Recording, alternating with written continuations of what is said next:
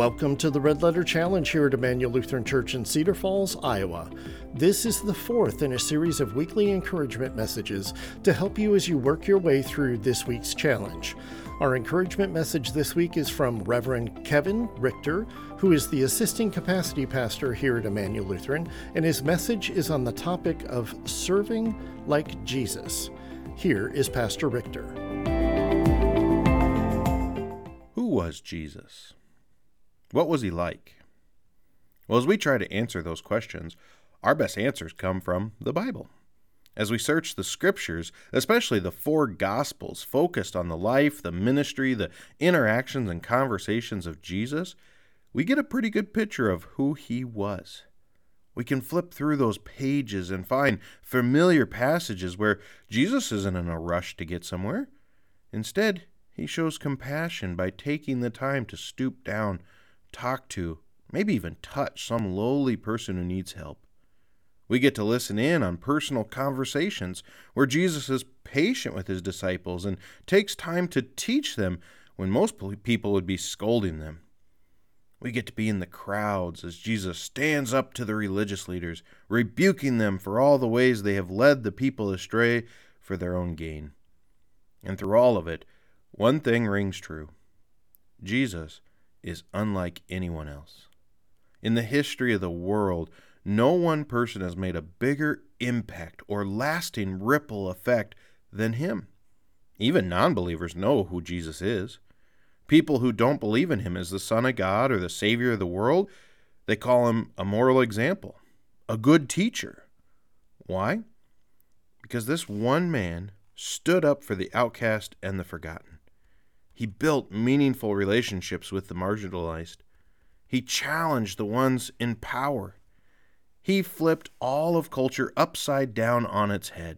We call that the countercultural kingdom. And the craziest part of Jesus, he wasn't just some charismatic preacher who could use flattering and powerful speeches to convince people this is how it should be.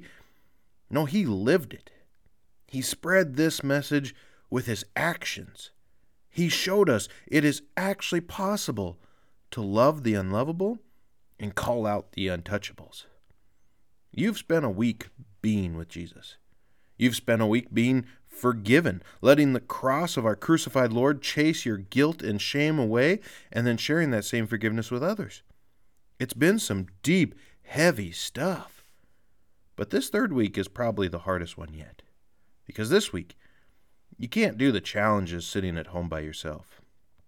This week, Jesus is leading you out into the world to do what he did, to serve like he served, to flip culture with actions, to make a lasting impact in your sphere of influence because of how different you are from the rest of the world.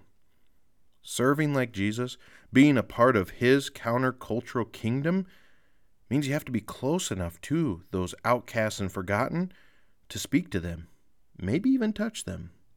It means you have to give your time to those who need some patient teaching.